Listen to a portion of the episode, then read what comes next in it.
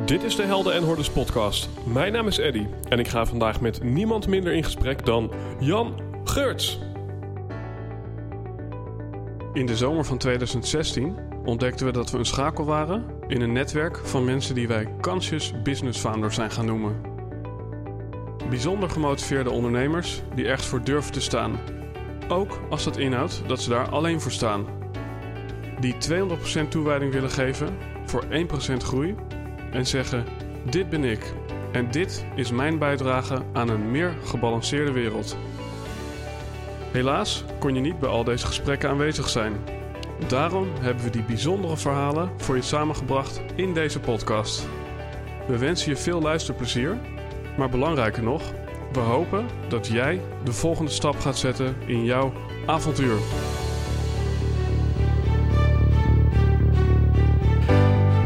Beste luisteraar, welkom aan boord van de nieuwste Helden en Hordes episode. Dit keer een hele bijzondere aflevering waar ik met niemand minder in gesprek ga dan Jan Geurts. Leuk voor jou misschien om te weten dat het boek Verslaafd aan Liefde van Jan Geurts het allereerste persoonlijke ontwikkelboek was wat ik las. Daarvoor las ik alleen maar Donald Ducks en Kuifjes. En hoe mooi die boeken ook zijn, daar haal je niet alle antwoorden uit als het gaat om relatieontwikkeling, zelfontwikkeling en spirituele groei. Dan rest mij nog om jou even mee te delen. Ik ben voor deze aflevering afgereisd naar Jan zijn huis. Een hele bijzondere woning, een hele mooie reis. En eenmaal daar was ik zo excited dat ik misschien niet ieder kabeltje zo heb aangesloten zoals ik dat normaal doe. Dus deze aflevering heeft een iets andere geluidskwaliteit dan je van ons gewend bent. Dus met name mijn eigen stem is ietsje zachter dan die van Jan, maar volgens mij prima verstaanbaar. En natuurlijk draait het in het leven om de inhoud en niet om de vorm. En nodig ik je vooral uit om naar deze aflevering te luisteren. En al die lagen van inzichten te ontdekken. Want ik geloof dat het ook voor mij een podcast is die ik meerdere malen ga luisteren. Omdat, zoals het in de storytelling werkt, een goed verhaal bestaat uit heel veel verschillende lagen. Nou, en dan rest mij natuurlijk nog om Jan aan jou te introduceren. Jan is een, Nederlandse schrijver en leraar Tibetaans boeddhisme. Hij schreef onder andere de bestsellers Verslaafd aan Liefde en Verslaafd aan Denken. En volgens Jan kunnen mensen in hun vroege jeugd door een gebrek aan liefde of aandacht een gevoel van fundamentele zelfafwijzing ontwikkelen. Om die pijn te verbloemen zoeken ze in toevlucht tot allerlei verslavingen, bijvoorbeeld door middel van drugs. Maar ze blijven vooral verlangen naar waardering van anderen en storten zich in de ene na de andere liefdesrelatie. Naast zijn werk als schrijver is hij ook therapeut en leidt hij retraites en cursussen zowel in Nederland als daarbuiten. Zijn lessen zijn gericht op het ontwikkelen van een spirituele relatie met de ander, maar natuurlijk ook met jezelf. Ladies and gentlemen, luister naar een hele bijzondere man, namelijk Jan Geurts. Ja, Jan, nou, uh, leuk om hier te zijn. Leuk om uh, ook de atmosfeer te voelen van, uh, ja, van, van jouw woning. Het is voor mij wel interessant om te ervaren dat uh, naarmate ik nu vaker zeg maar ook naar buiten ga om uh, mensen te spreken. Om te, te merken van ja, iemand, iemands huis, dat zegt natuurlijk ook weer veel over iemand. Ja. En ik ben zelf denk ik toch wel een hooggevoelig persoon. En Ja. um, ja, met het hier toetreden tot, ik noem het maar even de woonkamer, gebeurde al meteen iets met mij. En ik dacht van nee, dat geeft mij uh, al direct een gevoel van uh, jij practice uh, what you preached. Mm -mm. Omdat dat, ja, dat is, geeft mij een bepaald gevoel van congruentie. Oké. Okay. wat misschien leuk is om even aan te kaarten, is dat ik inmiddels denk ik al meer dan 100 boeken heb gelezen over spiritualiteit. Mm. Ik denk ook 100 over persoonlijke ontwikkeling. maar dat het allereerste boek, nadat ik eigenlijk alleen maar cartoons las, dat was het boek Verslaafd aan Liefde. Oh. Uh, ook wel een beetje geboren uit nood. Dus ik had toen mijn eerste relatie. En uh, dat is vaak ook meteen de meest intense. En uh, nou, daar refereer je vaak op door als je ouder wordt. -hmm. dat ging niet zoals ik wou. afscheid nemen, dat lag niet in mijn bereik. Mm dus probeerde ik, koste wat het kost, er iets van te maken. En toen reikte mijn moeder het boek Verslaafd aan Liefde aan. um, dus zo is dat gestart. ja. Um, ja, wat ik uh, uh, ja, in dat. Uh, ik zie dat eigenlijk als een startpunt voor allerlei dingen. Ik bedoel, daarna heb je die honderd spirituele boeken ja, gelezen. Ja, ja, ja. dus dat dus was als het ware een startpunt. Um, en toen ben ik zelf verder op zoek gegaan. En ook met verschillende leraren, mentoren gesproken, ook via deze podcast. En zo kwam ik op een gegeven moment uit bij Elko Smit. En Elko Smit heb ik gesproken en die heeft een boek en dat heet Boek voor Mannen. En um, ja, toen ik Ilko iets beter leerde kennen, toen vertelde hij mij dat hij op een gegeven moment een, middel had gebruikt. Ik geloof dat het een paddenstoel was. Ja. En dat hij uh, toen in een ervaring kwam, noem het maar egoloosheid. Dus hij Mhm. kwam in een ervaring van een soort van afstand. Ehm, en nou, nou hoor je natuurlijk vaak dat dat een heel fijn gevoel uh, geeft. Maar Ilko zei daarop, uh, geef mij alsjeblieft mijn problemen terug. Ja. En dat is misschien wel een mooi uh, punt om uh, dit gesprek te starten. ja, we, we, houden ons, als we wat verder zijn met spiritualiteit, veel bezig met uitzoomen en observeren en ja, als het ware duiden van wat er gebeurt. Maar is het niet eigenlijk veel leuker om in die speeltuin te zitten, in die achtbaan van allerlei problemen en toestanden? Nou, je, je, je vraag uh, impliceert iets wat niet per se spiritueel is. Dus dat, dat uitzoomen en, en beschouwend zijn ten aanzien van je problemen en is, uh, is niet eigenlijk niet dat wat spiritualiteit beoogt, maar is een soort valkuil die zich voordoet bij het proces van overstijgen van je ego. Mm-hmm. En um, in, bij het overstijgen van je ego heb je dus een fase waarin je heel erg oefent in het kijken naar je gedachten in plaats van ze te denken, in het kijken naar je gevoelens in plaats van ze te zijn, als het Mm-hmm. ware. En dat is dat uitzoomen, hè? Mm-hmm. Uh, waarbij je als het ware probeert je identificatie met je gevoelens en met je gedachten te verminderen. En als het ware wat meer inderdaad vanaf een afstand te kijken naar gevoelens en gedachten en naar je egopatronen. Die fase, die, dat is een soort tussenfase, die er, er zeg maar, die um, bedoeld is om die identificatie te verminderen. Maar de valkuil daarbij is dat die de-identificatie ontaart in dissociatie. Dus dat je als het ware je afsplitst van je pijnlijke gedachten en gevoelens. Ja. En dat is eigenlijk gewoon een ego-mechanisme, dissociatie. Uh, ook mensen die niet op het spirituele pad zijn, dissociëren heel vaak. Mannen gemiddeld wat vaker dan vrouwen. Uh, eigenlijk een soort van, van verdringing is het. Wegduwen van nare emoties. En nu, nu zie je dat dus ook gebeuren op het spirituele pad met een soort spiritueel argument. Ik ben aan het kijken naar mijn emoties. Ik ben mijn emoties niet. Ja. ja. ja, wat op zich waar is natuurlijk. Je bent de waarnemer van je emoties en je bent niet, zeg maar, je bent niet de emotie. Maar als je het gebruikt op deze manier, dan is het in feite ego die, die probeert af te splitsen van pijnlijke emoties met een soort spiritueel argument. En het nadeel daarvan is inderdaad dat je niet alleen afsplitst van je pijnlijke emoties, maar van al je emoties. En dat je in een soort vlakheid terechtkomt, die na een tijdje ook naar zou kunnen worden. In de zin, hè, je ziet dat mensen die, die zeg maar echt goed zijn in afsplitsen en dissociëren, die uh, zie je vaak uh, terechtkomen in zeg maar, het, het opwekken van surrogaatemoties zoals je dat kunt doen met hele gevaarlijke sporten of met uh, middelen ja. of met uh, zeg maar avontuurlijke seks, uh, om maar af en toe nog iets te voelen. Ja. Ja? Dus op het spirituele pad merk je soms, en ik, ik krijg dat af en toe ook wel te horen van mensen die dan zeggen van ik ben al een tijdje aan het mediteren. En inderdaad, ik heb eigenlijk veel minder last van mijn problemen en zo, maar ik heb het gevoel dat het allemaal een beetje vlak is. En ik ben ook niet echt een Ja. soort van joyful en weet je wel, de, de, de vreugde van de natuurlijke staat Ja. en zo, zo van. Dat heb ik volgens mij niet. Nee, dus dat, dat zou heel goed kunnen. Dan ben je dus toch een beetje in die dissociatievalkuil Ja, terechtgekomen. dus dan heb je de therapeut hè, en dan heb je de reguliere therapeut die zegt: Hier heb je een pot pillen. Dan voelt het allemaal wat minder intens. ja, En dan heb je de spirituele, ja, ehm, eh, soort van doorgewortelde spiritueel, die zo on- ontzettend veel is gemedi- gemediteerd dat hij als het ware hetzelfde effect bereikt als Ja. met zo'n pot met pillen. Ja, ja dat is dus dat, dat afsplitsing. Hè, Ja. dat, eh, Wat dus op zich niet de bedoeling is van meditatie of van spirituele beoefening, maar wat wel kan voorkomen. Ja. Omdat namelijk bij al je zeg maar, spirituele aspiraties is er ook altijd een ego wat meegaat op Ja. het spirituele pad.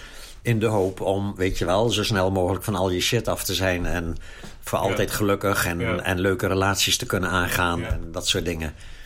Ja, en wat, is, en wat is dan de reden om nog wel te mediteren? Want ik, ik, ik, ik weet, eh, als ik kijk naar mijn eigen ervaring, eh, is eerlijkheid dat ik ben begonnen met meditatie om ergens vanaf te komen. Ja, ja, En, en eh, op het moment dat het volume zachter draaien of het ergens vanaf willen komen, geen eh, ja, reden meer is om te mediteren. Wat, wat blijft er dan nog over om het toch te doen? Want ik, ik weet dat jij dat wel veel doet. Oh, omdat natuurlijk waar het dan wel om gaat, als je, hè, wat ik net zei, van het is een soort doorgangsfase dat je als het ware je even terugtrekt uit die identificatie met. Maar de bedoeling is natuurlijk dat je uiteindelijk ziet dat degene die dan de waarnemer is van de emoties en de emoties zelf, dat die niet twee zijn. Dus dat je Ja. je juist heel intens verbindt met je emoties. Ja, maar op een heel andere manier dan, dan ego dat doet. Ego is als het ware zijn emoties. Terwijl iemand met zeg maar, enige ont- spirituele ontwikkeling, dus niet afsplitsontwikkeling, maar spirituele ontwikkeling, die zal die emoties ervaren met nog veel zuiverder en intenser misschien wel dan iemand die gewoon zeg maar, in zijn ego zit en Ja. gewoon baalt van een relatiecrisis of wat dan ook Ja. omdat die pijnlijke emoties altijd ook vermengd zijn met allerlei trucs om zo snel mogelijk ervan af te Ja. komen. En dat leer je dus af, die trucs om ervan af te komen, die voegen eigenlijk het, het lijden toe aan de emotie. Mhm. Dus een emotie kunnen ervaren zonder eronder te lijden. Ja. Zonder hem te zijn, maar hem dus wel heel erg te ervaren. Ja, Eh, als een soort pure, soort van pure zuivere energie. Dat is uiteindelijk. Zou je, waar- kun- zou je kunnen zeggen dat het als het ware een dans is tussen eh, de aanschouwer en eh, ja, de rolspeler? Dus dat je dan weer eventjes het intens voelt en dan weer even ziet. Het is niet wie ik werkelijk ben en dat Ja. je daarin... Want Ik denk dat je, dat je zeg maar beter je rol speelt als je doorhebt dat het een rol is. ja, Terwijl ego. Kijk, ik, zeg, ik maak ook altijd onderscheid tussen ego, het aangeleerde zelfbeeld, en je identificatie met het ego. Natuurlijk, in het begin van ons leven zeg maar, is, vallen die samen. Dus er is volledige identificatie met het aangeleerde zelfbeeld. Je hebt dus niet eens door dat er zoiets bestaat als een aangeleerd zelfbeeld, als een ego. Je bent dat gewoon. ja, En dan, meestal doordat dat ego problemen gaat opleveren in je leven, kom je op een of ander pad. Soms eerst een psychologisch pad, hè, met therapie en training. En dan eventueel op een spiritueel pad ook, waarbij je als het ware probeert dat uit te zoomen en dat gewaar te zijn van dat hele ego-spel met zijn hoop en zijn vrees. Dat hele proces. Ik ben even kwijt waarom ik deze zin begon. Ik heb vaker van dit soort blackouts. ja, nou ja, goed. eh, Ja, dus waar hadden we het over? ehm, nou ja, even kijken van eh, het wel of niet spelen van eh, Juist. de rol. Ja, de rol. Hè? Dus als je volledig versmolten bent met het ego, Ja, dan speel je ook een rol, maar je hebt niet door dat het een rol is. Dus dan ben je gewoon Jan, of hoe heet Ja, je ook alweer? ja, Eddie. Eddie, ja, ja. Dan ben je Eddie, weet je wel, met alle hoop en vrees en zo. Je hebt niet eens door dat dat een soort aangeleerde Mhm. reflexen zijn die bij het ego horen. Dus dan krijg je dat door, omdat het vaak, vaak krijg je het door, vooral die aspecten die dan ellende veroorzaken. Nou, en dan, als je dan ook spiritueel beoefening doet, dan ga je ernaar kijken. Probeer je als het ware juist je verzet op te geven. Probeer je dus niet te dissociëren ervan, maar probeer je als het ware liefdevol te omhelzen van die egopatronen. En, en wat het jou dan oplevert, is dat je en de rol beter gaat spelen, omdat de, de sancties verdwijnen. Dus, ik bedoel, als je je ego bent, dan moet je je ego-patronen volgen op straffen van een gevoel van waardeloosheid, misluktheid, wat dan ook. Wat als Ja. het ware de kern is van dat aangeleerde zelfbeeld. Je moet elke dag weer opnieuw je dosis liefde en erkenning krijgen. Anders ga je je eenzaam en mislukt voelen. Ja, Nu, dat, dat gaat er dus uit steeds meer, dat eenzaam en mislukt voelen. Het gevoel kan zich nog voordoen, maar je herkent meteen, het gaat niet over mij. ja. Weet je wel, het is een aangeleerd gevoel. Nou, en- ik, ik moet denken aan gisteravond. Dat is misschien een, een mooie metafoor. Hè? Ik, eh, ik speelde met wat vrienden een eh, bordspel Risk. Ja. Dus uh, nou, het zal niet onbekend zijn. En wat er eigenlijk gebeurt op dat moment is dat eigenlijk alle spelers in een soort hypnose geraken. Dus ik ben rood en ik moet groen verslaan. Ja. Uh, en ik moet het uh, continent uh, Noord-Amerika. Ja. En dan zie je eigenlijk dat in dat spel dat iedereen woest op elkaar kan zijn. Ja. Op, op, een niveau dat we. Dat, dat als het ware de donkerste kant in ons naar boven Ja, ja, ja. En op een gegeven moment is bekend, iemand ligt eruit of is de winnaar. Ja. En dan is het alsof je uit die toverspreuk ja. gehaald wordt en dan, dan ben je er weer. Ja. Maar ja, dat wat is een mooie, een mooie vergelijking. Ja, dat is dus eigenlijk precies wat, wat, wat er gebeurt met ons aangeleerde zelfbeeld en het spel wat we spelen. Maar dat is op dat moment wel inderdaad een keuze van nou, we, we kiezen er nu voor ik ben groen, jij bent rood.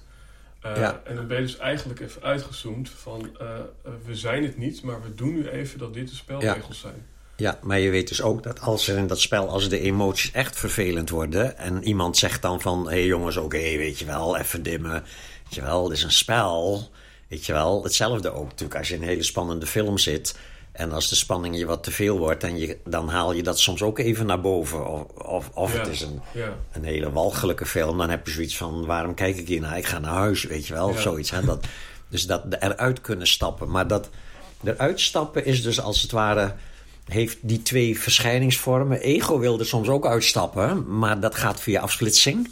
Ja, en eventueel via drugs en andere trucs. Hè?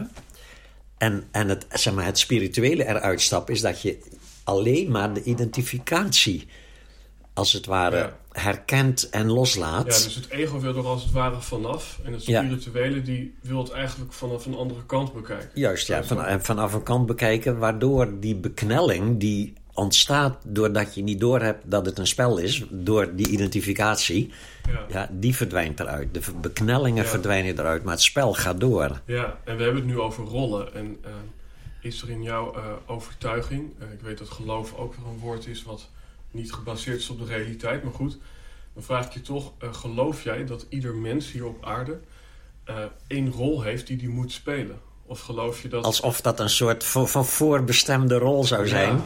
Nee, Nee? nee, want wie zou dat dan hebben geregeld? Dat, dat suggereert al een soort opperwezen, of het suggereert een soort blauwdruk die er al is, volgens, wel, Ja. volgens welke al zou moeten verlopen. En nee, daar, daar, heb, daar heb ik niks mee. En waar, en Nee. waar, en waar ontstaat er dan, eh, eh, dan toch die rol? Ik noem het even een archetype, want ja... eh, als Kijk, de, de rol ontstaat uit, uit wisselwerking van oneindig veel factoren. Dus het beeld wat vaak gebruikt wordt is dat van de golf in de oceaan, weet je wel. Een golf lijkt een, een entiteit te zijn, een soort, heeft een soort vorm die een tijdje als het ware eh, begint en een tijdje duurt en dan weer verdwijnt. En die vorm die relateert zich aan andere vormen en hebben invloed op elkaar. De ene golf kan de andere wegdouwen of vergroten of golven kunnen samenvloeien of wat dan ook. Ja. Dat is eigenlijk het hele beeld wat in het boeddhisme geschetst wordt, wat ze interdependence noemen. Dus alles hangt samen met alles en alles beïnvloedt alles. En er is dus niet een soort kern van, zeg maar, Eddieheid of Janheid in mijn geval. Als die je dan zou kunnen beschouwen als een ziel of als een blauwdruk of als een doel waarom je in, hier bent of iets Ja, dergelijks.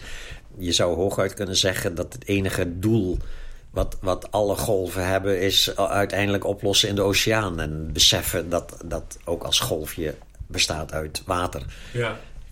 Of het beeld van de rivier, maar alle rivieren komen uit in de oceaan. En dan Mhm. verliezen ze allemaal hun identiteit, als het ware. Ja, Dus dat is, de, dat is een soort van, er is een soort richting gaande.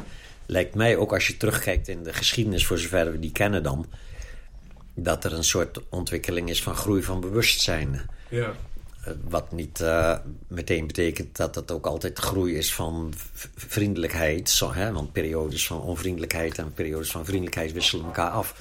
Maar het lijkt wel of dat toch, als je dat vergelijkt met. Maar ja, goed, dat is misschien ook een beetje mijn beeld hoor. Maar als je vergelijkt van hoe mensen duizend jaar geleden met elkaar omgingen. En toen je nog, toen, hè, je had nog oorlogen tussen Vierhouten en Nunspeet, bij wijze van spreken. En later had je nog oorlogen tussen Nederland en Duitsland. En nu heb je nog een beetje een soort van spanningen tussen, weet je wel, westelijk blok en oostelijk blok. En, Ja. Maar geleidelijk aan gaat dat natuurlijk ook. En daar zie ik wel een soort groei van bewustzijn in. En wordt, de, de, wordt de oorlog niet steeds individualistischer? Ja, dat is een andere ontwikkeling dan. Die, maar dan in principe toch veel minder met elkaar de kop inslaan, lijkt mij. Ja, want ik heb hier ook eh, wel eens gezeten met Alex van der Werf eh, van Spiritual Rebel. Daar, eh, Die, die Spiritual Rebels heb ik wel eens van Ja. gehoord, ja. Ja, en Alex zegt eigenlijk als je de oorlog wil stoppen, dan hoef je alleen maar vrede in jezelf te vinden. Ja, uiteraard, ja. Ja. Dat, Ja, ja. Ja, wat niet betekent dat anderen zich dan nog steeds elkaar de kop in kunnen slaan. Maar voor jou is dat dan geen bron van onrust meer. Mhm. Ja. Ik heb hier ook gezeten met eh, Paul Smit. En Paul Smit eh, is van de non-dualiteit. Ja, Eh, misschien ook wel bekend. ik ken hem, ja. Ja, en, en, en Paul, die, ik noem het even Advaita, wat hij aanhangt. Ja. Maar daar wordt eigenlijk gezegd van, nou, er is helemaal geen vrije wil. Eh, het leven gebeurt gewoon. Ja, En alle, alle oorzaken en gevolgen die vinden in hetzelfde moment plaats. ja, Eh, en als we ja, die aanname even doen dat dat inderdaad zo werkt... Ehm, hoe kan ik of hoe kan iets in mij er dan voor kiezen om, eh, om bijvoorbeeld vanuit een spiritueel oogpunt te kijken naar mijn rol? Uh-huh. Is dat Ja, dat is, een leuk, dat is een interessant onderwerp, omdat het een soort paradox is die je hier aansnijdt. Dat, kijk, die stelling dat er eh, geen vrije wil is en dat alles gewoon rolt zoals het rolt, zeg Mhm. maar, die, eh, daar ben ik het mee eens. Alleen een onderdeel van dat rollen is ons ego. Ja, dat is een onderdeel van dat hele spel van op Ja. elkaar inwerkende invloeden en factoren. Dus dat ego heeft een stellige opvatting dat hij kan kiezen voor. Hè, ik geef altijd maar het voorbeeld van: je staat in de supermarkt en je moet nog kiezen wat je gaat eten die avond. En je kan kiezen tussen spruitjes of pasta bijvoorbeeld. Ja, En dan beschouwt dat ego het als zijn vrije keuze. Als je genoeg geld op zak hebt om beide te kunnen kopen en ze liggen er ook allebei, dan voor ego is dat het gevoel dat het een vrijheid is van keuze. Ja, en en, en de, zeg maar, de wetenschappers die beweren dat er geen vrije wil is, die zeggen van ja, maar die keuze is gebaseerd op onbewuste invloeden uit het verleden. Alle reclames ja, die je hebt gezien en Ja. alle oma's en opa's die jou al eens pasta of spruitjes hebben laten eten. En al die onbewuste uit het verleden, zeg maar, invloeden, die leiden ertoe dat je in die supermarkt staat en dat je zegt: ik kies voor pasta. Ja. Ja? Dus dat is waar. Op dat niveau, als vrije keuze zou zijn een keuze die niet beïnvloed wordt door het verleden, dan heb ik daar een leuk gedachte-experiment bij. Stel nu dat je in diezelfde supermarkt staat. Maar ze hebben alle producten in grijs papier verpakt. En, en, en wat erin zit, staat er alleen maar erop geschreven in het Chinees. En jij kent geen Chinees. Dat is het moment waarop je niet meer beïnvloed wordt door je verleden. Dat zou dus een moment van vrije keuze zijn. Ja. Ja, dus zie je hoe absurd het is Ja. om te zeggen dat er geen vrije keuze is als jij kan kiezen tussen. Snap je? Voor het ego Ja. is een vrije keuze is gewoon mogen volgen wat jouw ego je ingeeft. Ja. Ja, maar op het Dus- moment dat alles grijs is en Chinees bedrukt... ja dan heb je dus vrije keuze, maar, je- maar dat, zul, zul je, dat ervaar je als een onvrijheid. Ja, want, Want je weet niet wat je moet kiezen. Ja. ja. Ja, Dus het, het, hele, het hele probleem van vrije wil wordt, zeg maar, bes- het- er is geen vrije wil op dat metaniveau, maar alleen op dat metaniveau. En op het ego-niveau mhm. is vrije wil is in Ja. overeenstemming kunnen kiezen Ja. met de invloeden die je in het verleden hebt meegemaakt. En Ja. als je in de gevangenis zit of in een Chinese winkel, heb je geen vrije wil meer ja, om te kiezen. Dus het punt is dat die keuzes die je in de supermarkt maakt, die zijn weliswaar bepaald door wat je hebt meegemaakt in het verleden. Maar heel je zelfbeeld is ook bepaald door wat je hebt meegemaakt in het verleden. Dus het zelfbeeld en de keuzes die vanuit het zelfbeeld gemaakt worden, zijn allemaal onderdeel van dat zeg maar Ja. eh, proces van alles gaat gewoon zoals het gaat en je hebt er geen enkele invloed op. ja, Maar omdat het ego zelf een onderdeel is van dat hele zeg maar, proces van je hebt er geen invloed op. En daarbinnen kan hij dus wel kiezen tussen pasta of spruitjes. Ja. En dat ervaren als een vrije wil. Ja. Ja? Dus dat is waarom er een soort. ehm, eh, de, de, de, de paradox die hier ontstaat. En andere mensen zullen hem bijvoorbeeld gebruiken om. Oh, als we dus toch geen vrije wil hebben, dan maakt dus allemaal geen ene flikker meer uit. Ja, dan kan ik net zo goed in mijn bed ja. blijven. Ja, en dan ja. word je dus nihilist. Ja, en, en, en de fout die mensen dus maken is, is om een conclusie die eigenlijk op metaniveau, of je zou kunnen zeggen op spiritueel niveau geldig is, te vertalen naar vanuit ons ego als het ware te zeggen: Oh, er is geen vrije wil. Wat kloten, weet je wel. Ik dacht dat ik vrij was om te kiezen en nou zeggen Ja. wetenschappers mij dat ik niet vrij ben. En Ja. kan je dan nog een nare gedachte gaan vinden ook. Ja. Of je wordt heel erg boos en je gaat er tegenin. Er is wel vrije wil, weet je wel. Ja, en terug- tegelijkertijd kan het Ja. ook een bevrijding zijn van, omdat er eigenlijk geen eh, ja, vrije wil is, eh, maakt het ook in positieve zin, eh, zin geen fuck meer uit. Mhm. En dan ben je als het ware een kind wat maar gewoon lekker aan het spelen is. Ja, dus Eh, daar kom je weer op die spirituele dimensie, die, die ook zegt, hè, dat in het Advaita noemen ze dat het niet-doen- het niet-doenerschap. Hè? Dus dat je ontdekt dat jij niet de denker van je gedachten bent en je bent niet de doener van je handeling. Je bent Ja. de ruimte waarin gedachten opkomen Ja, en waarin ja. handelingen plaatsvinden. En gedachten en handelingen beïnvloeden elkaar. En weet je wel, dat hele spel van ego. Dus ja, vindt plaats in een onmetelijke ruimte. En jij bent ruimte. Jij bent dat wat omhelst en weet. Weet en omhelst wat er zich afspeelt daarin. Mhm. Dus, dus op dat niveau is er geen doenerschap. Mhm. Dat is er niet, weet je wel, is, er- is, er- is er geen, ehm, zeg maar, is het, ja, het is moeilijk uitleggen. Het is hetzelfde als van de spiegel, weerspiegelt alles, wat er zich ook in weerspiegelt. Spiegel wordt niet vuil van een Ja, hoop ja, stront die ervoor ligt, weet je wel. Spiegel wordt niet mooier van een bos bloemen die erin ligt, maar de spiegel is wel dat wat alles ziet en alles omhelst. Dus spiegel heeft geen voorkeur voor, geef mij maar bloemen en geen stront, weet je wel. Dus dat is zeg maar het liefdevolle deel en het heldere deel is dat überhaupt alles weerspiegeld kan worden. Dus dat staat symbool voor dat gewaarzijn weet wat gedacht en gedaan wordt. En gevoeld en geroken en gezien en wat dan ook, weet je wel. Gewaarzijn is als het ware alwetend. Ja, maar heeft ook geen voorkeur voor het een en afkeur voor het ander. En is dus daarom ook al alles omhelzend. Dat is Ja. dan in feite het liefdevolle aspect van die natuurlijke eh, staat van, van zijn. Dus, op- dus op dat niveau is het helemaal wat, wat Paul zegt en wat dus Advaita zegt, is echt heel helemaal Ja. in overeenstemming ook met wat in de hoogste regionen van boeddhisme ook gezegd wordt. Ja. Ja. Ik heb, een, eh, ik heb een boek gelezen van Jozef Jaworski, dat heet Synchroniciteit. Mhm. Misschien bekend, misschien niet.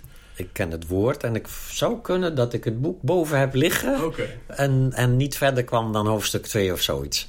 Nou ja, ik, ik, eh, eh, ik kan me goed voorstellen dat dat zo is. Want eh, de eerste twee hoofdstukken waren taai en vervelend. Ah, oké. Het was namelijk alleen maar een soort contextschets van deze persoon zijn leven. Ja, ja, En ja. dat is dan iemand die ja, ehm, eh, zoon is van een advocaat die Nixon moet ja, begeleiden Ja. in het Watergate-schandaal. Ah, ja, ja, ja. Wat natuurlijk al, dan, dan als kleine jongen zie je eigenlijk de grote meester-president. Die is de boel aan het bedonderen. En ik heb een geheim en de rest van Amerika weet dat niet. ja. Ja, goed, maar het boek heeft mij heel veel gedaan. Maar het boek beschrijft eigenlijk, als ik het even samenvat, eh, beschrijft eigenlijk dat op het moment dat je in tune bent, eh, ja, dat is natuurlijk ook weer een term, eh, dan komt het leven via jou tot uiting en dan komen er dingen op jouw pad die, die, die jou dienen en die de ander dient. Mhm. Dus dan wordt het leven eigenlijk een soort van aaneenschakeling van overvloed en eh, Mhm.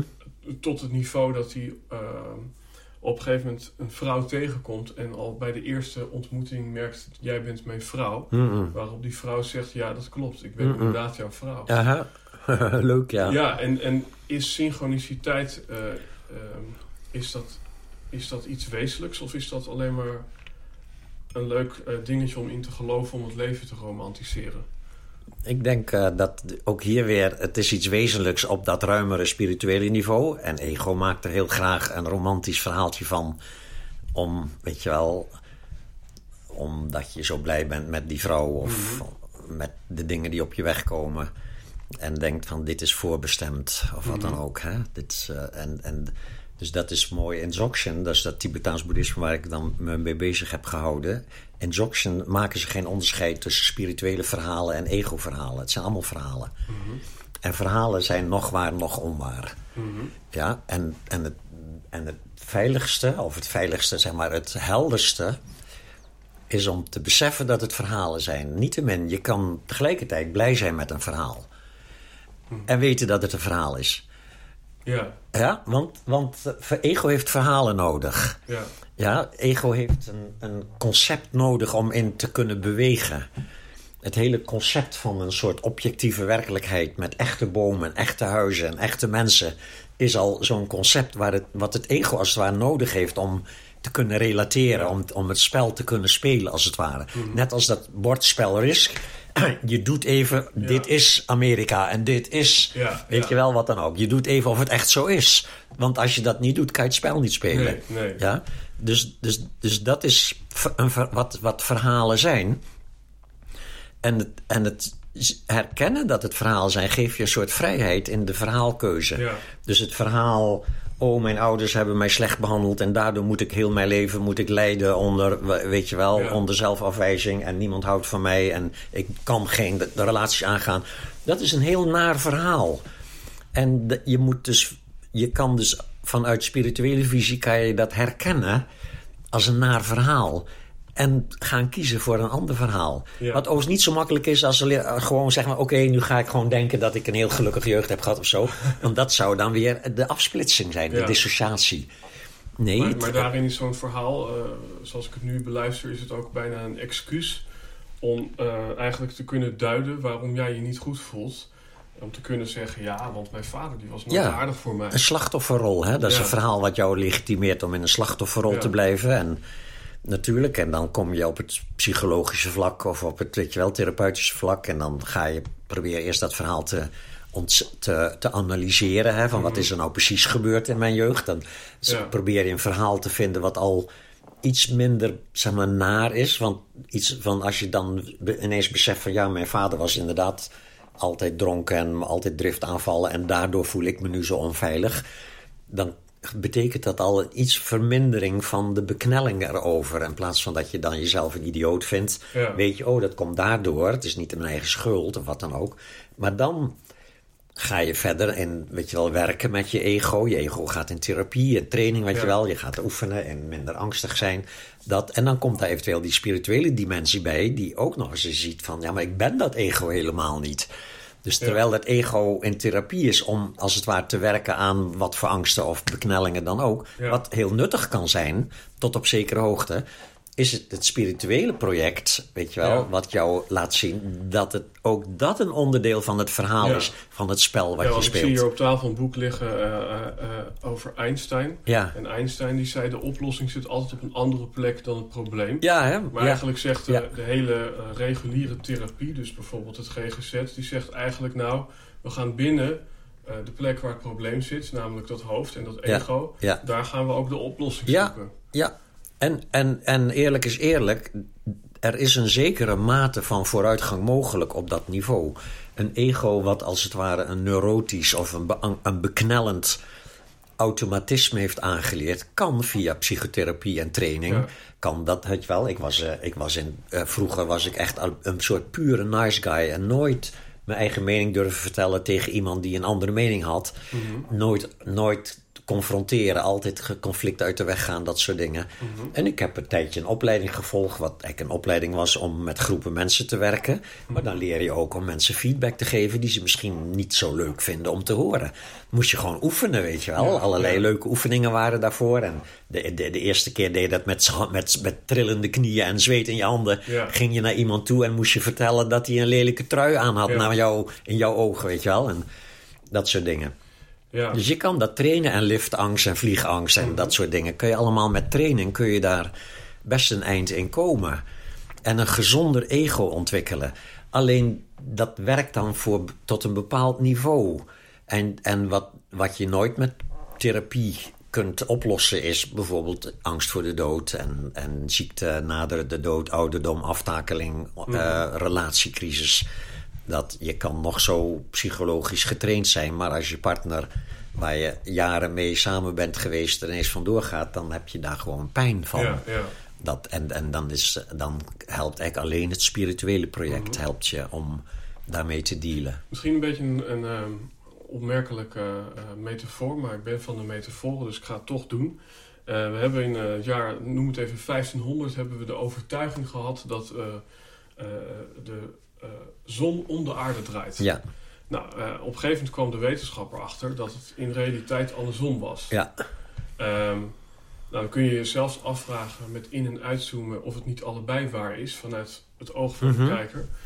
Eh, maar goed, uiteindelijk eh, ja, kun je zeggen, eh, kwamen we erachter dat, het, dat de werkelijkheid precies andersom was. Eh, misschien zelfs wel met dat de aarde plat was en eh, totdat iemand naar Amerika vaarde en toen bleek Ja. het toch niet zo te zijn. Mhm. En dan is eventjes in deze metafoor, die wil ik eigenlijk leggen over eh, dat wij, en dan zeg ik wij, maar de meeste mensen, die ervaren toch het ego en het, en het denken en, het, en hun identiteit en hun imago als, als de werkelijkheid. Mhm. En dan merk ik eh, bijvoorbeeld ook hier, dus als je de spirituele leer eh, en het spirituele pad gaat bewandelen, dan kom je vaak in eerste instantie tot het inzicht dat het wellicht andersom is. En dan Mhm. ga je dat probeer- proberen te integreren. Mhm. Eh, en ehm, ja, ik zou dan toch zeggen, ik kijk hier om me heen, mooie natuur, eh, mooie plek. Dat de natuur, eh, waarom, waarom is die niet wat intelligenter geweest? En heeft hij ons niet meteen bij het geboorte al het inzicht gegeven dat het andersom was? Ja, ja, ja, ja, ja, ja. Want, want, want waarom, waarom moeten wij die, die ingewikkelde puzzel eigenlijk leggen? Eh, een, een dier hoeft die puzzel volgens mij niet te leggen. Nee, maar een dier heeft ook niet het vermogen om, het over, om, om hem op te lossen. Dus, dus een, dier, een dier is deel van de puzzel. Ja, het zou Is willen zijn. ja, Ja, ja. Dus eh, nee. Een dier, dat, dus we hebben eigenlijk twee vragen. Waarom zijn we niet van meter van allemaal verlicht? En ja, ehm, hoe zit het met dieren? Zijn die dan verlicht? ja, Eh, ja, ja. Dus dat laatste eerst. Nee, dieren zijn niet verlicht. Want ehm, hoewel ze inderdaad, omdat ze niet denken en dus ook niet of nauwelijks een zelfbeeld hebben. En daardoor dus veel minder lijden ook dan mensen. eh, zijn ze ook eh, niet, hebben ze daar zelf geen weet van. Dus er is niet een soort bewustzijn van die, zeg maar, staat van verbondenheid met de omgeving. Dat, hè, hoe dieren één zijn met hun omgeving, is dus niet een, een bewuste eenheid. Nee. Ze zijn als het ware de onderdeel van, een beetje ook zoals kleine kinderen. Eh, en ook daar maken mensen vaak de vergissing dat ze in, in kleine kinderen een soort hogere ontwikkeling projecteren, die, die we dan kwijt zouden zijn geraakt. Ja. eh, door, de, door het ontwikkelen van denken en zo. En, en natuurlijk, de kleine, kindertjes zijn eh, schattig spontaan en eh, kunnen inderdaad eh, het ene moment huilen van verdriet en het volgende moment weer lachen omdat ze iets leuks doen. En dan zeggen wij, oh, wat is dat toch mooi en puur, hè? Ja. Maar ook daar hebben ze zelf geen weet van. Nee. En, en ze hebben zelf ook geen, ik zou niet zeggen controle, maar zicht erop. In de zin van, ehm, ze, ze zijn gewoon speelbal van hun eigen, zeg maar, spontaniteit. Ja, Ja, en dat is waarom kinderen dus ook buitengewoon angstig kunnen zijn als het eventjes niet meezit allemaal, als de veiligheid wegvalt. Dus kinderen en dieren zijn niet in een hogere staat die we kwijtgeraakt zijn en weer terug moeten vinden. Eh, het hele ego met zijn denkvermogen en zijn aangeleerde zelfbeeld, in feite het, het kunnen representeren van de werkelijkheid in een mentale constructie. Dat is eigenlijk waar, waar we het over hebben hier. Ja, dat is het vermogen van Ja. die, voor, die voorhoofdskwap. Immers, die erbij gekomen is, waardoor we dat eh, kunnen. Is, een, is een onmiskenbaar een, een, een, een hoger stadium van evolutie. Ja, dat, dat heeft ons ook ongelooflijk veel voordelen gebracht ten opzichte van al die andere levende wezens die dat representatiesysteem niet of nog niet hebben, namelijk dieren. Ja, we zijn veel beter in het bouwen van huizen en in het voorkomen van, van ziektes en dat soort dingen. Hè? Dus alleen maar vooruitgang. Alleen tegelijkertijd heeft dat voordeel en nadeel. En dat is dat we zijn gaan geloven dat de representatie van de werkelijkheid de werkelijkheid is. Dus waarom hebben we niet meteen dat door? Omdat je het als het ware eerst niet moet doorhebben voordat je het door kunt hebben. Ja, ja. Ja? ja, ja. Het hele instrument waarmee je het door kunt hebben, ontwikkelt zich eerst in een niet doorhebben. ja. Ja, in een identificatie met dat zeg maar aangeleerde re- de representatie van de werkelijkheid zien als werkelijkheid is als het ware een onderdeel van dat, die hele ontwikkeling. En dat- pas ja, daar voorbij zit dat stadium dat je kunt gaan doorkrijgen. Oh, maar dit is dus een mentale constructie. Het hele idee dat hier een echt mens zit en dat daar echte Ja. gebouwen staan, echte bomen, is een mentale constructie die gelegd is over de pure ervaring, Ja. die uitsluitend bestaat Ja. uit zeg maar verhalen en beelden. Ja, en ik, ehm, een kleine anekdote uit mijn eigen leven van vorige week. Want ik beschouw mezelf als een zeer gelukkige eh, wezen. Eh, eh, maar er is één, eh, ja, noem het maar een horde in mijn leven. We zitten hier ook in de Helden en Hordes podcast. En mijn eh, persoonlijke horde is dat ik vaak eh, zo kan geloven dat ik een bepaalde ongezondheid heb. Dus bij een griepje denk ik dat ik een ongeneeslijke ziekte heb. Ah ja, ja, ja. Eh, dat, dat, dat dat gewoon op dat moment een soort realiteit vormt. Eh, terwijl mijn omgeving vaak ziet, nou, dat zal wel meevallen. Ja, tot- een tot beetje, noemen ze dat niet Hypochonder? Ja, ja. ja. ik ken het wel. Ik heb het ook een beetje. ja, Oh, wat ik me ineens realiseer, het wordt steeds donkerder. Ja. En als je aan het bovenste knopje draait, dan krijgen Ah, we kijk. iets meer belichting. Hè? Ja. Voor dat cameraatje is dat misschien wel handig. verlichting was toch niet zo heel moeilijk. Ja, dat maar dit is misschien weer te veel. Ja, dat is ook weer zo.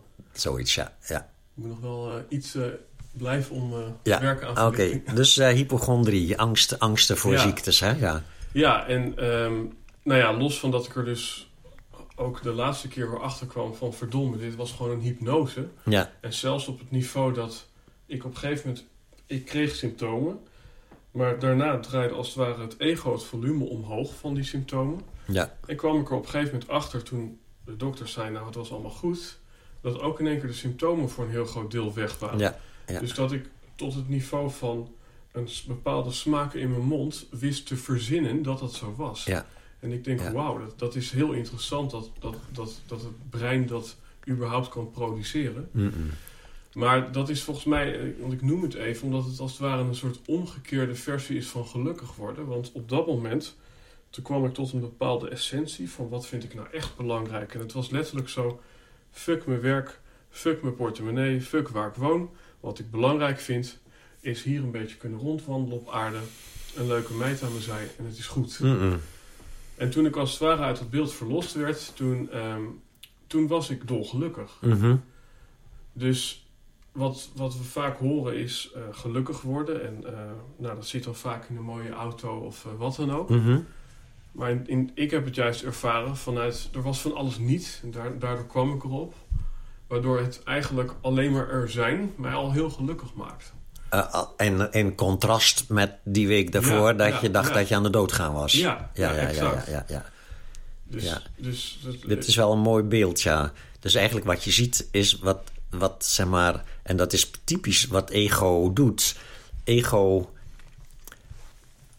verkrampt in allerlei situaties. Hetzelfde met dat je heel erg verliefd bent op je buurvrouw... en het is nog onduidelijk of ze jou wel aardig vindt en zo. En dan ga je ook heel erg, heel erg weet je wel... Een soort van, een, komt in een enorm soort hoop en vrees terecht. Ja. Een soort vrees van, als ze, als ze nee zegt... dan ben ik gewoon de rest van mijn leven gewoon gefukt, weet je wel. Ja, een soort ja, van. Dat is heel erg... Dat, oh, als ze maar ja zegt ook, weet je wel. Stel dat ze dan op een bepaald moment ja zegt... dan gaat dat ego zich ontspannen... Ja, en dan ervaren we geluk. ja, Dus geluk is het ontspannen van het ego. En dat is eigenlijk het hele spirituele pad leert jou om het ego te ontspannen zonder dat je eerst aan voorwaarden moet voldoen. ja, Het hele ego is dus eigenlijk een verkramping Mhm. die als die zich ontspant geluk oplevert. Maar het geluk lijkt dus voort te vloeien uit in jouw geval dat je toch je gezondheid hebt ja, ja, eh, behouden. Of dat je toch die buurvrouw mag beschouwen als jouw partner, weet je wel. En het ego ontspant. Maar wat ervaren we in werkelijkheid? Als het ego zich ontspant, ervaren we iets meer de werkelijkheid. ja, Iets meer wat we dan wel de natuurlijke staat van zijn noemen. ja, En die is geluk. ja. Dat als er geen ego, als er geen geloof meer is in ego, dat is geluk als het ware. Als het ego zich heeft ontspannen. Mhm. Maar zolang je geïdentificeerd bent met je ego, ontspant het ego zich alleen maar als, het, als je erin slaagt te voldoen aan een voorwaarde van datzelfde ego. Ja. Dus ego creëert een voorwaarde. Dat moet eerst gebeuren en dan ben ik gelukkig. Ja. Dat is in zichzelf een verkramping, Mhm. een vorm van beknelling. Ja? En dan krijg je het, ontspant het ego zich, ervaren we geluk. Maar Ja. ook dan denkt het ego onmiddellijk dat geluk, dat komt dus door Ja, ja. je gezondheid of door Nou, die buurvrouw het of wat dan ook. opmerkelijke was dat ik eigenlijk net voor die periode van griep, want dat was het waarschijnlijk, ehm, was ik niet per se heel gelukkig. Mhm. Maar na die eh, uitslag van de dokter en na het eh wegappen van mijn griep, was ik heel gelukkig met datgene waar ik twee weken daarvoor helemaal niet zo blij mee Ja. was. Ja, Dus, dus er ontstond ineens een, een, een, een... Er was eerst verkramping en daarna Mhm. was een ontspanning van die verkramping. En dat voelde als geluk.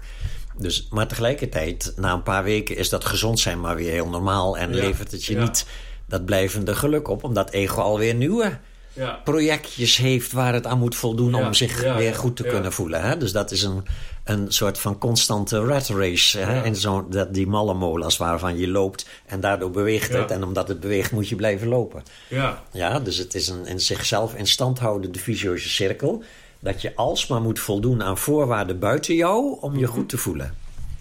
Ja, en eh, wat, ik, wat ik mij dan afvroeg, ik heb jou wel eens horen zeggen, ehm, op het moment dat je eh, ja, wil, wil groeien en eigenlijk uit die verkramping wil komen, voor sommige mensen geldt dan eh, dat je een bepaalde terminale ziekte moet krijgen, of een erge ziekte die niet per se terminaal is, om tot Mhm. het inzicht te komen dat je niet gelukkig hoeft te zijn eh, onder bepaalde voorwaarden of Mhm. Ehm, en nu zegt ook de wetenschap, als je iemand een bril geeft, eh, dan kan je simuleren dat hij in een achtbaan zit. Het lijf denkt dan werkelijk dat hij naar beneden gaat en Mhm. voelt ook dat gevoel in zijn buik. Mhm.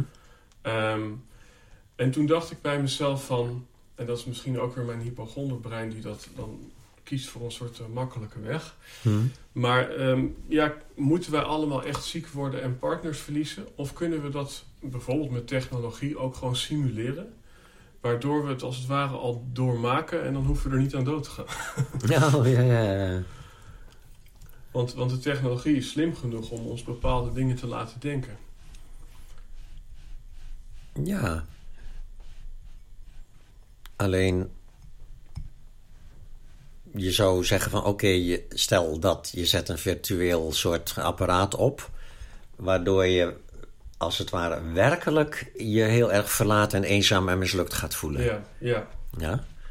En daar moet je dan tegelijkertijd weer, zeg maar, de technieken die je hebt geleerd in je meditatie, dat Mhm. liefdevol aanwezig blijven, gewaar zijn, verbinden met de lichamelijke sensatie van je pijnlijke emotie, Ja, eh, ja. niet geloven in het verhaal wat erbij komt van dat je een waardeloze sukkel bent en zo. Dat ze al die instructies ga je dan toepassen terwijl je ja. in, in, zeg maar, in, in die lijden simulator zit. ja. Ja, Nou, want dat, dat lijkt me dan... Ja, Het punt is nu natuurlijk alleen, je hebt één voordeel dan. Je weet dat je in een simulator zit. Dus er is al één gedachte die je Ja, dan ja. gelooft. Het is niet echt waar. En het, en het, precies, en, niet, en, ja. en het punt is natuurlijk, het is niet echt waar. Is nou precies zeg maar, de gedachte die je moet zien te ontwikkelen. Zonder dat je in, terwijl je gelooft dat het wel echt waar is. Namelijk terwijl je gelooft dat je partner wel jou in de steek laat. ja. Ja, en we- geloof dat je wel een echte ziekte hebt. Niet alleen geloof dat je een echte ziekte hebt, maar dat de artsen het al hebben geconstateerd. Je hebt op dit moment een ernstige ziekte. ja. Dat, en dan dat hele verhaal van: oh, ik ben eh gefukt en ik ga dood Ja, ja, en ik ben eenzaam en ik ben mislukt. En dat dan herkennen als een verhaal wat niet werkelijk waar is. ja. En niet werkelijk waar in de betekenis van geen betrekking hebbend op wie je werkelijk bent. ja en dan, Maar alleen betrekking hebbend op de rol die je speelt en, en het voertuig wat je gebruikt Mhm. om die rol te spelen. Ja, Paul Smit die noemt dat eh, het geloven in Sinterklaas. Want als je eenmaal hebt gezien dat hij niet bestaat, dan kun je er ook nooit meer in geloven. Ja, Eh, als een soort verlichting van, ehm, is dat zo? Of, of kan ik eh, bij wijze van spreken nu eh, zien, hé, hey, het is helemaal niet waar dat ik zo ziek ben. Mhm. En dat ik dan toch volgend jaar weer diezelfde hypnose krijg. Dat ik toch weer denk dat ik ziek ben. Mhm.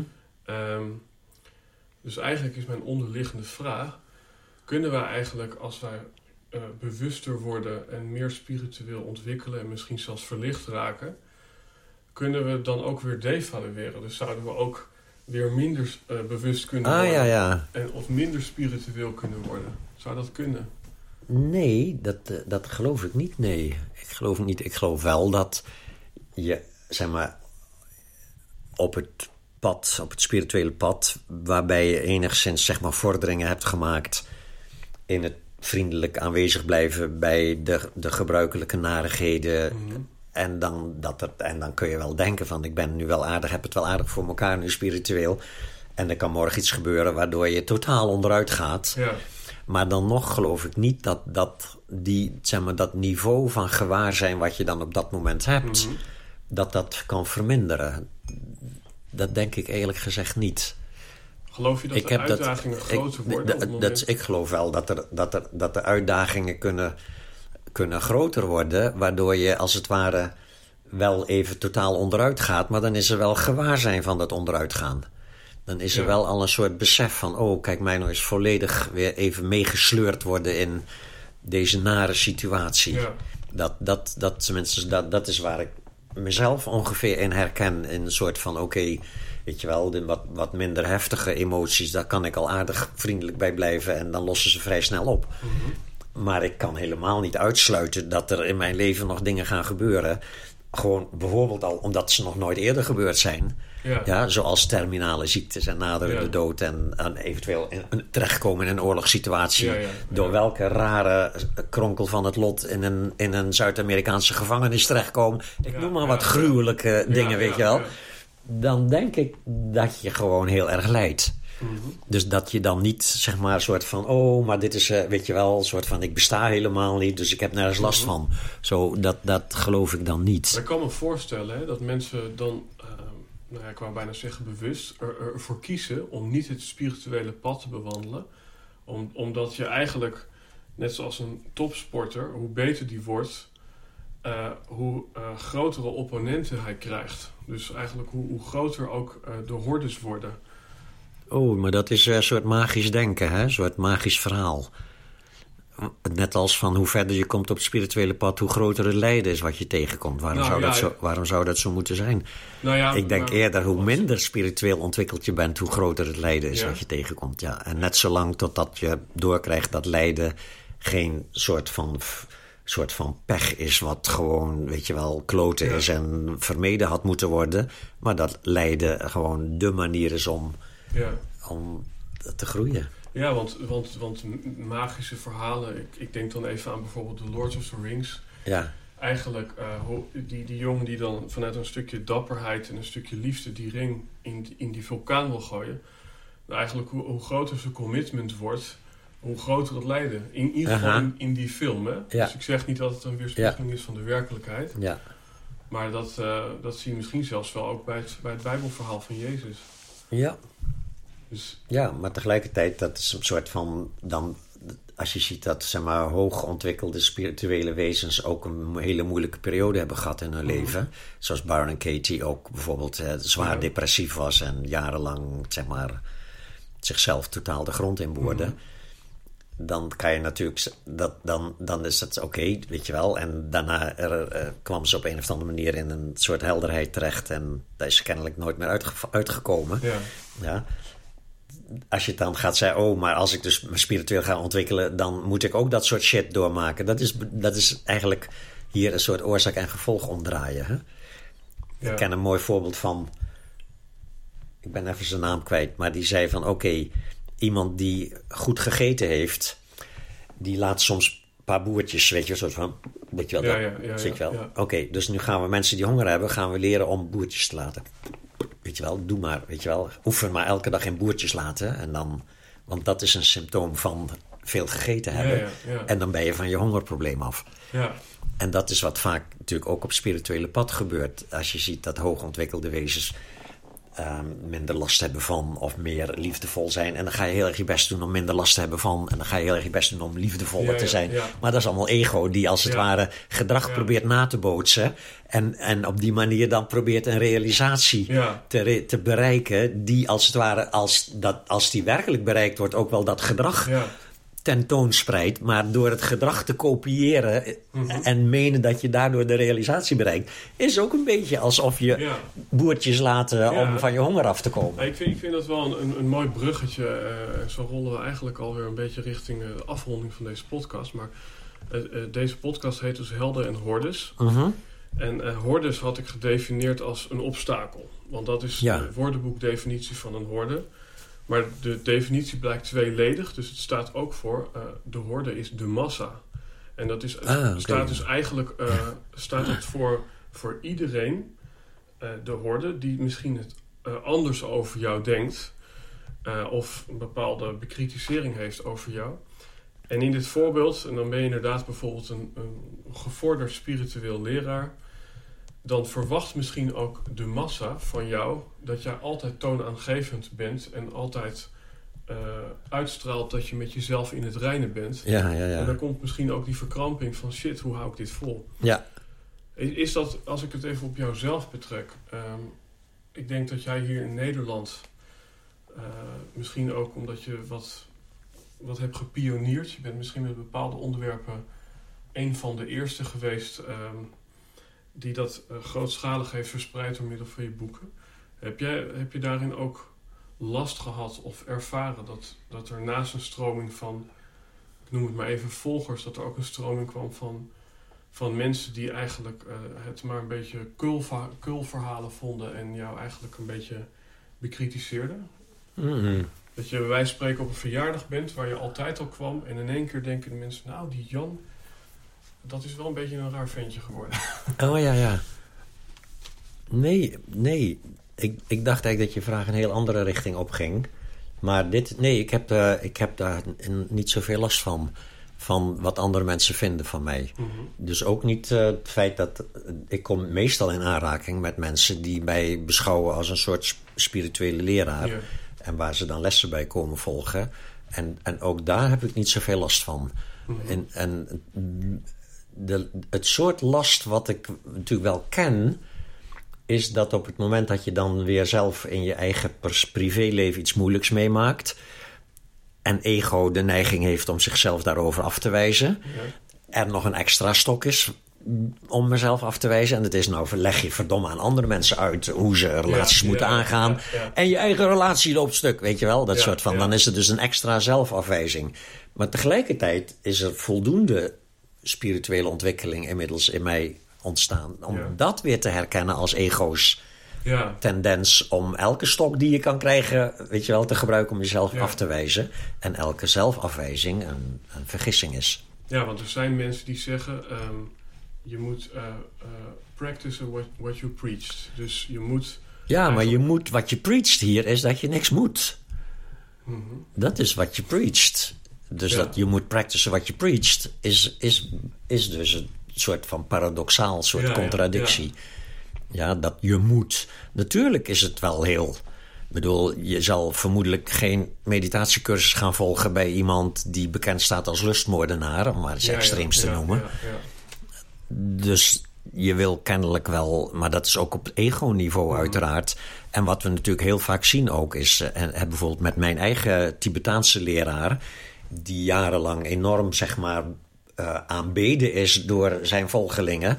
En die dus op een bepaald moment ontmaskerd werd door een klein clubje volgelingen. eh, als zijnde ook iemand die misbruik maakt van vrouwelijke studenten. Ja, ja. Ja, en voor sommige mensen valt zo'n man dan totaal van zijn voetstuk. Ja. Hebben ze eh, hè, alle devotie veranderd in aversie. Mhm. Eh, ze voelen zich ook slachtoffer van dat misbruik. Ook al worden ze zelf niet zelf misbruikt, dan voelen ze zich even goed nog slachtoffer van zo'n leraar. ja. Dus dan zie je dus dat. Ehm, ik- hoe kwam ik op dit onderwerp? Nou ja, dat, dat eigenlijk het eh, congruent leven aan wat je ook eh, eh, uit, Ja. uitdraagt. Ja, maar tegelijkertijd, ik heb, ik heb zelf totaal geen moeite met dat bedoel, ik was wel even geschokt van dat hij, weet je wel, hoe Ja. die met zijn vrouwelijke studenten omging. Ik dacht Mhm. altijd nog vanuit de buitenkant gezien, had ik altijd wel het idee van: oké, hij had altijd leuke jonge vrouwen om zich heen, Mhm. maar dat dat in ieder geval op basis van vrijwilligheid was.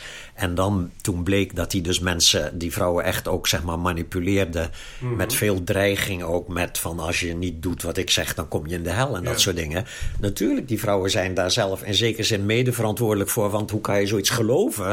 Weet je wel, dat je in de hel komt als je niet met je leraar naar bed gaat. Dat is druist tegen elke spirituele opvatting in. Als het ware. Maar goed, niettemin vind ik niet dat je dat mag doen. Je mag dat niet gebruiken om vrouwen bij jou in bed te krijgen. Dus dus, da- dus in dat opzicht was ik wel enigszins geschokt dat dat aan het licht kwam. Ja. En denk van jeetje, weet je wel. Maar tegelijkertijd, ik heb zoveel aan hem gehad en dat verdwijnt Ja. dan niet ineens. Nee, want ik, dat doet me heel erg denken aan wat natuurlijk een jaar of wat geleden, dat hele MeToo-verhaal. Dat begon geloof ik met Kevin Spacey, die acteur eh, die Ja. in eh, die Netflix-serie zat en dan een aantal eh, mensen schijnbaar had aangerand. Ja, Maar ja, ik had zelf ook het gevoel van de rol die hij speelt als acteur. ehm, en misschien zelfs wel mede daardoor, omdat hij ook een beetje een badass was in Mhm. de serie. Ja, er wordt in ieder geval niks afgedaan aan de kwaliteit van die serie. die rol, hè, ja. Door, door wat Ja. hij privé Ja. had gedaan. ja, ja. En, en toen zei iemand tegen mij, dat vond ik een mooie quote: eh, Don't invalidate the message because of the messenger. Ja. Ja, en het grappige, in het boeddhisme wordt dat er gewoon ook, zijn een aantal regels van, van ga niet in op de persoonlijkheid van je leraar, maar wat op die te vertellen heeft. Ja. En dan ga niet in op de woorden, maar op de betekenis van de woorden. en dan ja. ga niet in op de voorlopige betekenis, maar op de definitieve betekenis, die je pas kunt achterhalen na wat langer te contempleren.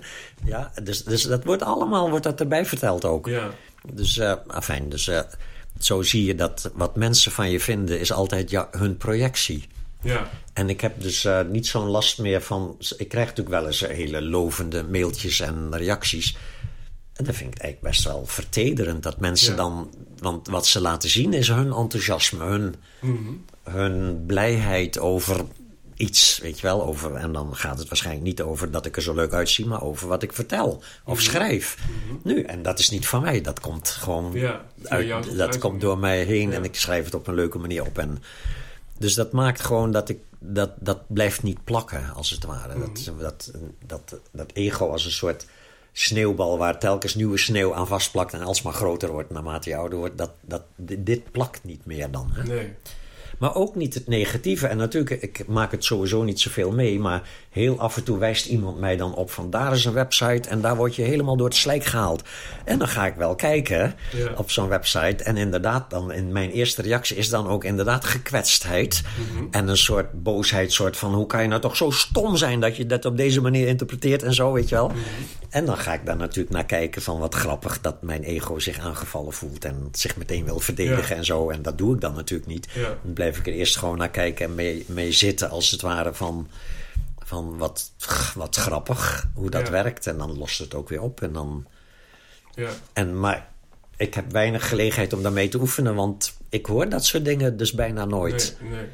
Ah, en het zou ook kunnen dat, dat, dat, dat, dat noemen ze dan selectieve perceptie, dat je het als het ware niet ziet, omdat er een bepaald vertrouwen is en omdat je focus is op, op de inhoud. En eh, kijk, ik kan me voorstellen als je heel onzeker bent, dan ga je misschien ook op zoek. Dan ga je op zoek naar die Ja, dingen. ja. Ja, ja, ja, ja. Nee, dat is waar. Dat, eh, ik, dat doe ik ook niet. Ik ga ook niet op Facebook kijken wat er allemaal gezegd wordt op mij, over Nee. mij of op Nee. YouTube of zo. Ja, we, we zijn tegen eh, het einde van dit gesprek. eh, Wat nog over die hordes? Dat kwam Ja. ineens in me op omdat je het over hordes had. Er is een prachtige uitspraak in het boeddhisme. Die zegt, op, er zijn geen obstakels op het pad. Obstakels zijn het pad. Hè? En dat is dus eigenlijk dat van hordes... kan je ook vertalen in lijden. Weet je wel, Ja. beknellingen, Ja. lijden. En dan lijden is voor de meeste mensen hun belangrijkste spirituele leraar. Dus het is het lijden wat ons bewust maakt. ja. En ons helpt het lijden te overstijgen. Maar dat vind ik leuk, Ja? want, er wordt vaak een woordspeling gemaakt. eh lijden met een lange of een korte ei. En dan is lijden met een eh, lange ei natuurlijk staat voor pijn. Ja. En lijden met een korte eh, ei staat voor innerlijk leiderschap. Ja, zoiets, ja. Maar eigenlijk uit deze quote blijkt dat het, dat het allebei hetzelfde is. Misschien Ja. wel.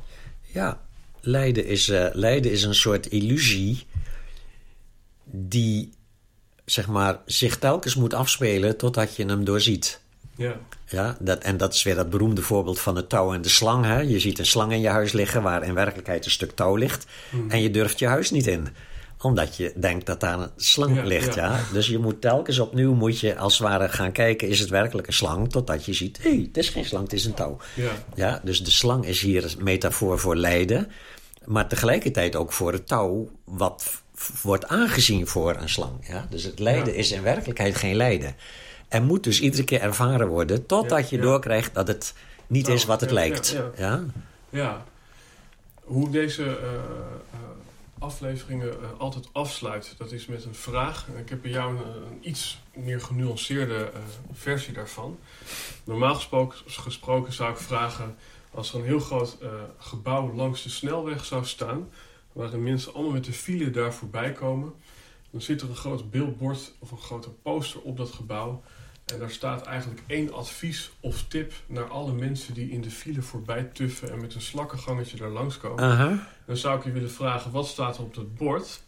Maar ik heb nog een kleine toevoeging. En dat Mhm. is namelijk, eh, zeker nu, en dat was eh, afgelopen maand ook veel in eh, bijvoorbeeld De Wereld Draait Door... met colleges over de toekomst. Waarin we eigenlijk met technologie bijvoorbeeld medische problemen misschien wel volledig kunnen uitbannen. De ziektes en zo, dat Mhm. soort dingen. Ehm, en dan hebben we natuurlijk de mobieltjes en de social media... die ons natuurlijk eh, op een bepaalde manier dienen... maar ons ook enorm afleiden. Mhm. Dan is eigenlijk mijn vraag van... welk advies zou je eh, eh, de, de, de mensen... ik noem het even de mensen van de toekomst willen geven... ehm, eh, om, om toch die rust te bewaren. Want volgens mij is het steeds makkelijker om de, on, om, om de onrust op te zoeken. Misschien is dat Nee, nee, dat geloof ik niet. Nee, de onrust is er al van alle tijden. De, Dus on- de onrust door, door de identificatie met je gedachten. Natuurlijk, de, le- het de levenstempo was vroeger lager, alles was rustiger. Maar Hmm. voor die mensen was dat niet soort van... oh, wat hebben wij een lekker rustig leven. Want je hebt geen vergelijk. Ja. Dus wij leven in onze tijd. En als ik kijk naar, naar, die, naar de kinderen van nu, de pubers van nu, weet je wel, met, met al die ongelofelijke Ja. informatie die ze de hele tijd. Weet je wel, dan denk ik ook van wat, wat hebben die het moeilijk. Hè? Ik had het in mijn jeugd nog lakker, makkelijker, want ik ging elke middag ging ik op een boerderij spelen. Weet je wel, wat, wat een prachtige jeugd. Maar tegelijkertijd, die kinderen van nu zouden zich waarschijnlijk te pletten vervelen in een koeienstal en hebben Ja. gewoon hun eigen. Dus je kan, je, kan, je kan dat niet vergelijken. Dus ik heb sowieso nooit de neiging ook om advies te geven. Mhm. Dat, eh, als on- ongevraagd advies, dus dat zou zo'n bord langs de snelweg zou een soort ongevraagd advies zijn. Ja, ja. Ja, dus daar, daar heb ik ook niet zo'n behoefte aan. Ik zou eerder iets grappigs zetten op zo'n bord. Zo, als het een bord is langs een file, dan zou ik van haast je niet of zoiets. Mhm. Terwijl mensen daar stap voor stap dan stap weg, Ja, stapsgewijs ja. voortkruipen. Een soort iets van de humor. Ja, en ook, Ja. Daar, en ook daar zit misschien weer de ommekeer eh, in. Dus, Ja. dus ook weer een soort omdenken. Wat, eh, Ja, dus, eh, maar, maar dat is misschien nog wel... dus, iets- dus geen adviezen. Geen adviezen tenzij iemand erom vraagt. Dat, en dat is het mooie van een boek schrijven. Je het legt in de boekhandel, maar het wordt gekocht door iemand die het wil Ja, weten. En, Ja, en anders niet. Hè? Dus eh, hetzelfde met YouTube-filmpjes. Ja. Dat, is gewoon, dat is leuk om dingen te vertellen. En niemand hoeft ernaar te luisteren. En, en dan is misschien een afsluitende op dit onderwerp. Ehm, hoe verhoud je je dan eh, eh, tot bijvoorbeeld... eh, er wordt wel gezegd dat Facebook zo ontworpen wordt... ehm, dat, het, dat de, ja, de, de makers die hebben een doel om jou zo lang mogelijk daar te houden. Dus ze proberen je met allerlei prikkels, geluidjes en symbooltjes en gerichte informatie de hele tijd op dat netwerk. eh, Ja. En ik kan me Ja. voorstellen dat, dat er dan een groter appel wordt gedaan op jou, op dat uitchecken van ik ga nu even kijken hoe gaat het met mij, wat Ja. gebeurt er in mij. Ja. I- eh, Is het daardoor niet Je bedoelt dat het moeilijker is om, dat, is om die rust, om die, rust te- ja. die rustmomenten te creëren. Ja, is dat zo? Ja, misschien wel. Maar tegelijkertijd, wat ik net al zei, van dat, dat, die, dat die zuigende werking van Facebook. Dat, hè, dat appelleren op al die ego, ego-dingetjes, waardoor je wel zeg maar, iedere keer toch weer gaat kijken en iedere keer toch weer gaat liken en geliked wil worden en zo. Het is eigenlijk eh, ten, helemaal het ego-spel ten voeten uit. Ja. Maar tegelijkertijd, elk nadeel is, het, is een voordeel. Weet je wel, elk, Ja, elk ja. lijden is een ingang naar groei. Dus ook hier komen mensen misschien juist daardoor ergens op een punt dat ze helemaal bekneld raken. En dat elke avond weer moeten kijken of je wel voldoende geliked bent die Ja. dag. Ja, ja. En dan ergens op het punt komen dat ze zeggen van... Getver, dat zou een bijzonder eh, zeg maar, moment zijn. En ook als mensen dan zeg maar, op een of andere manier eh, spiritueel zeg maar, geïnspireerd raken... en vinden dat het misschien wel goed is om een paar keer per dag even te gaan zitten... en alles uit te zetten en alleen maar contact met jezelf te hebben... dan is dat wat moeilijker. Je moet meer dingen uitzetten om Mhm. contact met jezelf... maar tegelijkertijd levert het dan ook wat meer op. Want je, juist omdat je er meer moeite voor moet doen, Ja, levert het wat meer op. dus de commitment is misschien wat hoger. Of de, ja. Ja, dus, dus je, kan, je kan eigenlijk niet vergelijken. Dit is Nee. gewoon zoals het is. Hè? Dit, eh, dus, Ja, en, en, eh, en je kan ook niet ontkennen dat met de opkomst van internet ook een enorme opkomst is van spirituele interesse en Ja, mogelijkheden ja. en informatie is allemaal. dus ook, ook Totaal daar het, eh, toegankelijk. ja, maar misschien ook daar is... Dus da- er is enorm veel afleiding, maar er is ook enorm veel essentie te vinden op internet. Ja, want, want, want je haalde net zelf de spiegel aan die eigenlijk eh, blanco is en die weerspiegelt alleen wat er gebeurt. En misschien is Facebook ook wel die spiegel. Nou ja, Facebook zelf niet omdat, maar internet, zeg maar, internet als geheel. Ja, ja. waarop zeg maar ego-zuigende eh, dingen gebeuren, maar ook ego-verhelderende dingen eh, te vinden zijn. Ja, Ja. ja. Eh, Jan, ehm, we zitten nu eh, aan een ruim uurtje. Ik, ik wil hem daarmee afronden. En Ja, ik wil je prima. hartelijk danken. Eh, zoals eh, gebruikelijk zal ik verwijzen, ik denk gewoon naar jangeurts.nl. Mhm. Misschien is er iets in het bijzonder waar je naar wil verwijzen. Nee, op de website staan mijn cursussen, eh, jaarcursussen en workshops en retraites en dat soort dingen. Als Mhm. mensen daar interesse in hebben, kunnen ze daar alle informatie vinden. Ja. Yes, eh, nog even afsluitend voor de luisteraar. Eh, als je over deze aflevering wil meepraten, dan zijn ook wij te vinden op social media. Hashtag helden en hordes kan je via Twitter of Instagram gebruiken om re- reacties of aanvullingen op deze aflevering te geven. Ehm, deze aflevering die verschijnt eh, tegenwoordig dus ook op YouTube. Ik denk dat het een bijzondere aflevering is, omdat het op een gegeven moment wat donkerder werd. Mhm. Dus eh past misschien wel mooi bij de tijd van het jaar. Ja. Eh, nogmaals, eh, hartelijk dank Jan. Ik vond het erg inspirerend. eh, en ik had nooit geweten dat toen ik eh, die jonge jongen was... die zo'n ingewikkeld boek van zijn moeder kreeg... dat ik dan toch x aantal jaar later eh, eh, ja, face-to-face zou Wat zitten leuk, met, ja. met Jan. ja, Eh, ja, dankjewel. dus groeten aan je moeder. Ja, Ja. ga ik zeker doen. Misschien nog leuk voor jou als luisteraar. Veel van de gasten in onze podcast hebben bij ons bedrijf Dr. Woe hun verhaal bevrijd. En voel je nu ook dat je meer impact kan maken, maar mis je een rachtstrak verhaal? Dan is het misschien leuk als je een keer vrijblijvend met ons mee komt lunchen. En daarvoor kun je het beste even naar Eddie appen. En Eddie, dat ben ik.